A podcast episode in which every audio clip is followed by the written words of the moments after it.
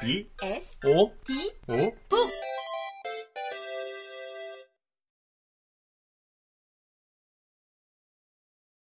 모성 신화와 엄마라는 경험.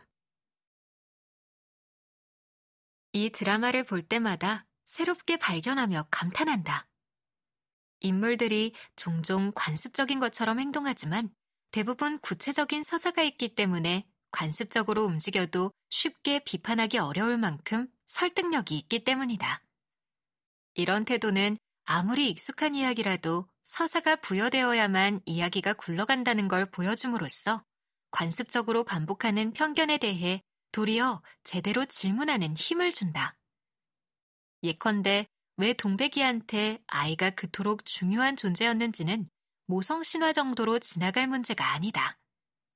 이 드라마가 엄마라는 존재에 의미를 부여하는 방식이 모두 그렇다.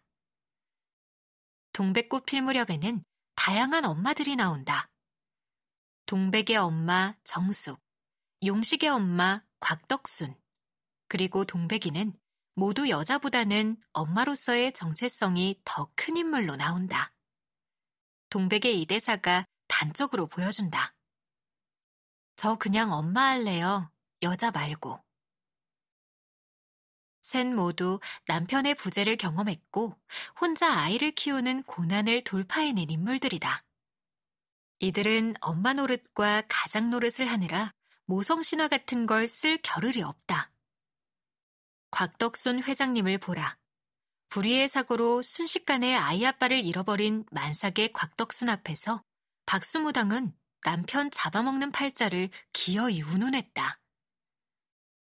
하지만 우리 회장님은 그 순간에도 천재적인 추리 솜씨로 너, 내 남편 아니지? 왜 사투리를 쓰냐? 내 남편은 평생 그 지역 근처에도 가본 적이 없다. 라며 박수무당의 사기 행각을 밝혀낸다.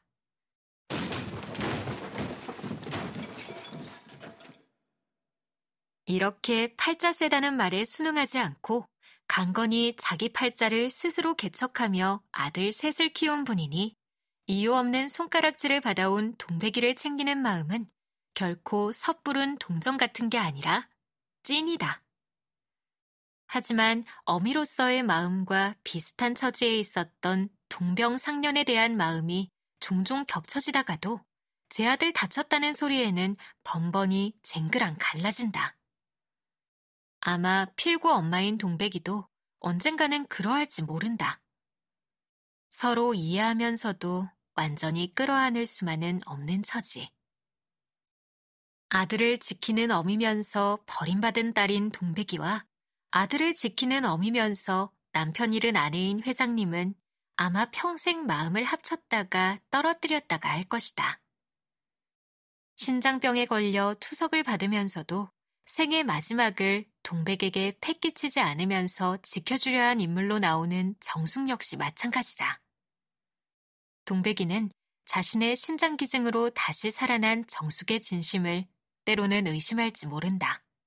적어도 시청자인 나는 가장 헌신적으로 보이는 정숙이 가장 의심스러웠다.